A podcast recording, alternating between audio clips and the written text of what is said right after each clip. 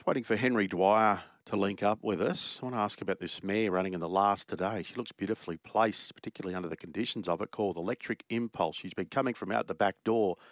She's unbeaten this preparation. She's got a real re- good record, a really good record. Henry likes to space her runs. Electric Impulse, John Allen, good gate, about gate four with the scratching in the last there at Geelong this afternoon. But of course, Asfoora will get the latest there. Hasn't he managed her so beautifully?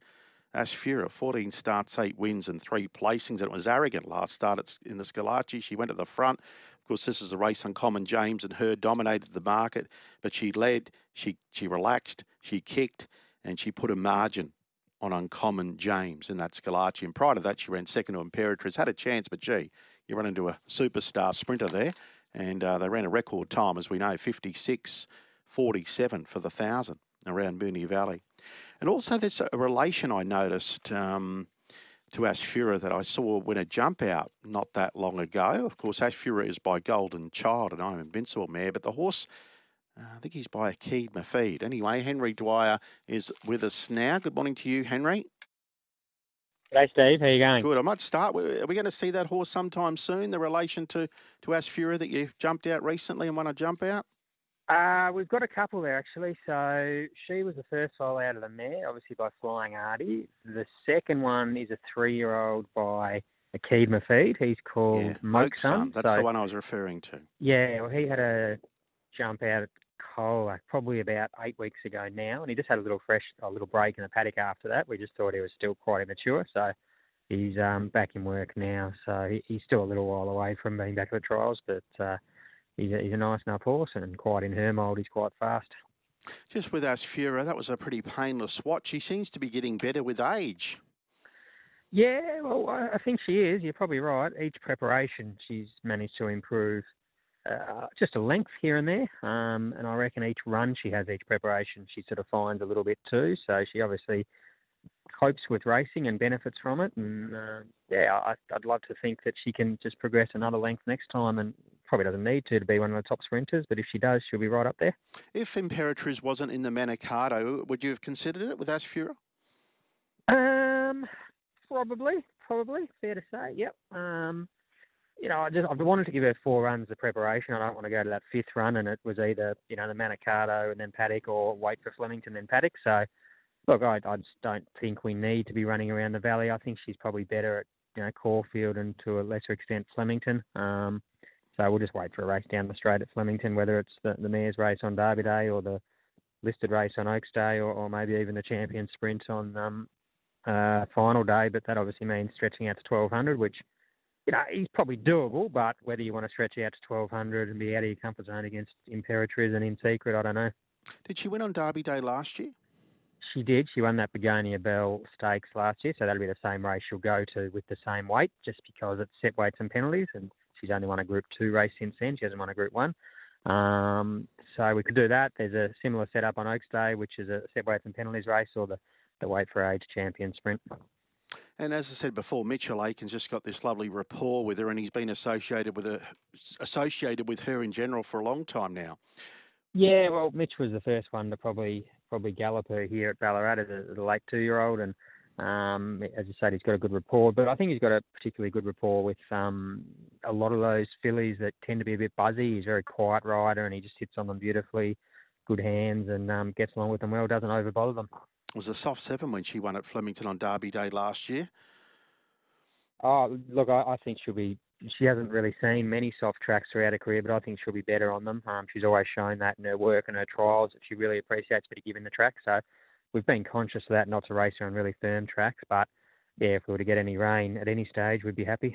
What you love about her too, she led last start. She relaxed and kicked and beat Uncommon James of the Schillaci start prior. She sort of sat 1 1 behind Imperatriz. We see that, that night at Moonee Valley, she was desperately unlucky. She sat back in the field, so she can she can just about do anything over those, you know, as I said, 1,000, 1,100 metres. Yeah, look, she's she's um, fast, but she's not one of those really aggressive, hard going horses. She's got a good brain and she can settle behind them. And I almost had it in my mind the other day against Uncommon James. I wouldn't mind sort of coming out and sitting off him and just seeing how she'd go because I reckon her best, well, potentially one of her best runs would have been in the Galaxy when she sat off them. She never saw daylight, but that's the problem when you sit off them. We don't really want to give up the tactical advantage with her because she's so good early and, can put herself on speed. particularly around places like Caulfield, but I reckon she'd be just as good ridden behind. Yeah, that was the day that Uncommon ran second and Maria Mir won that Galaxy. That was March of uh, of this year. So that's a bit about Asfoora.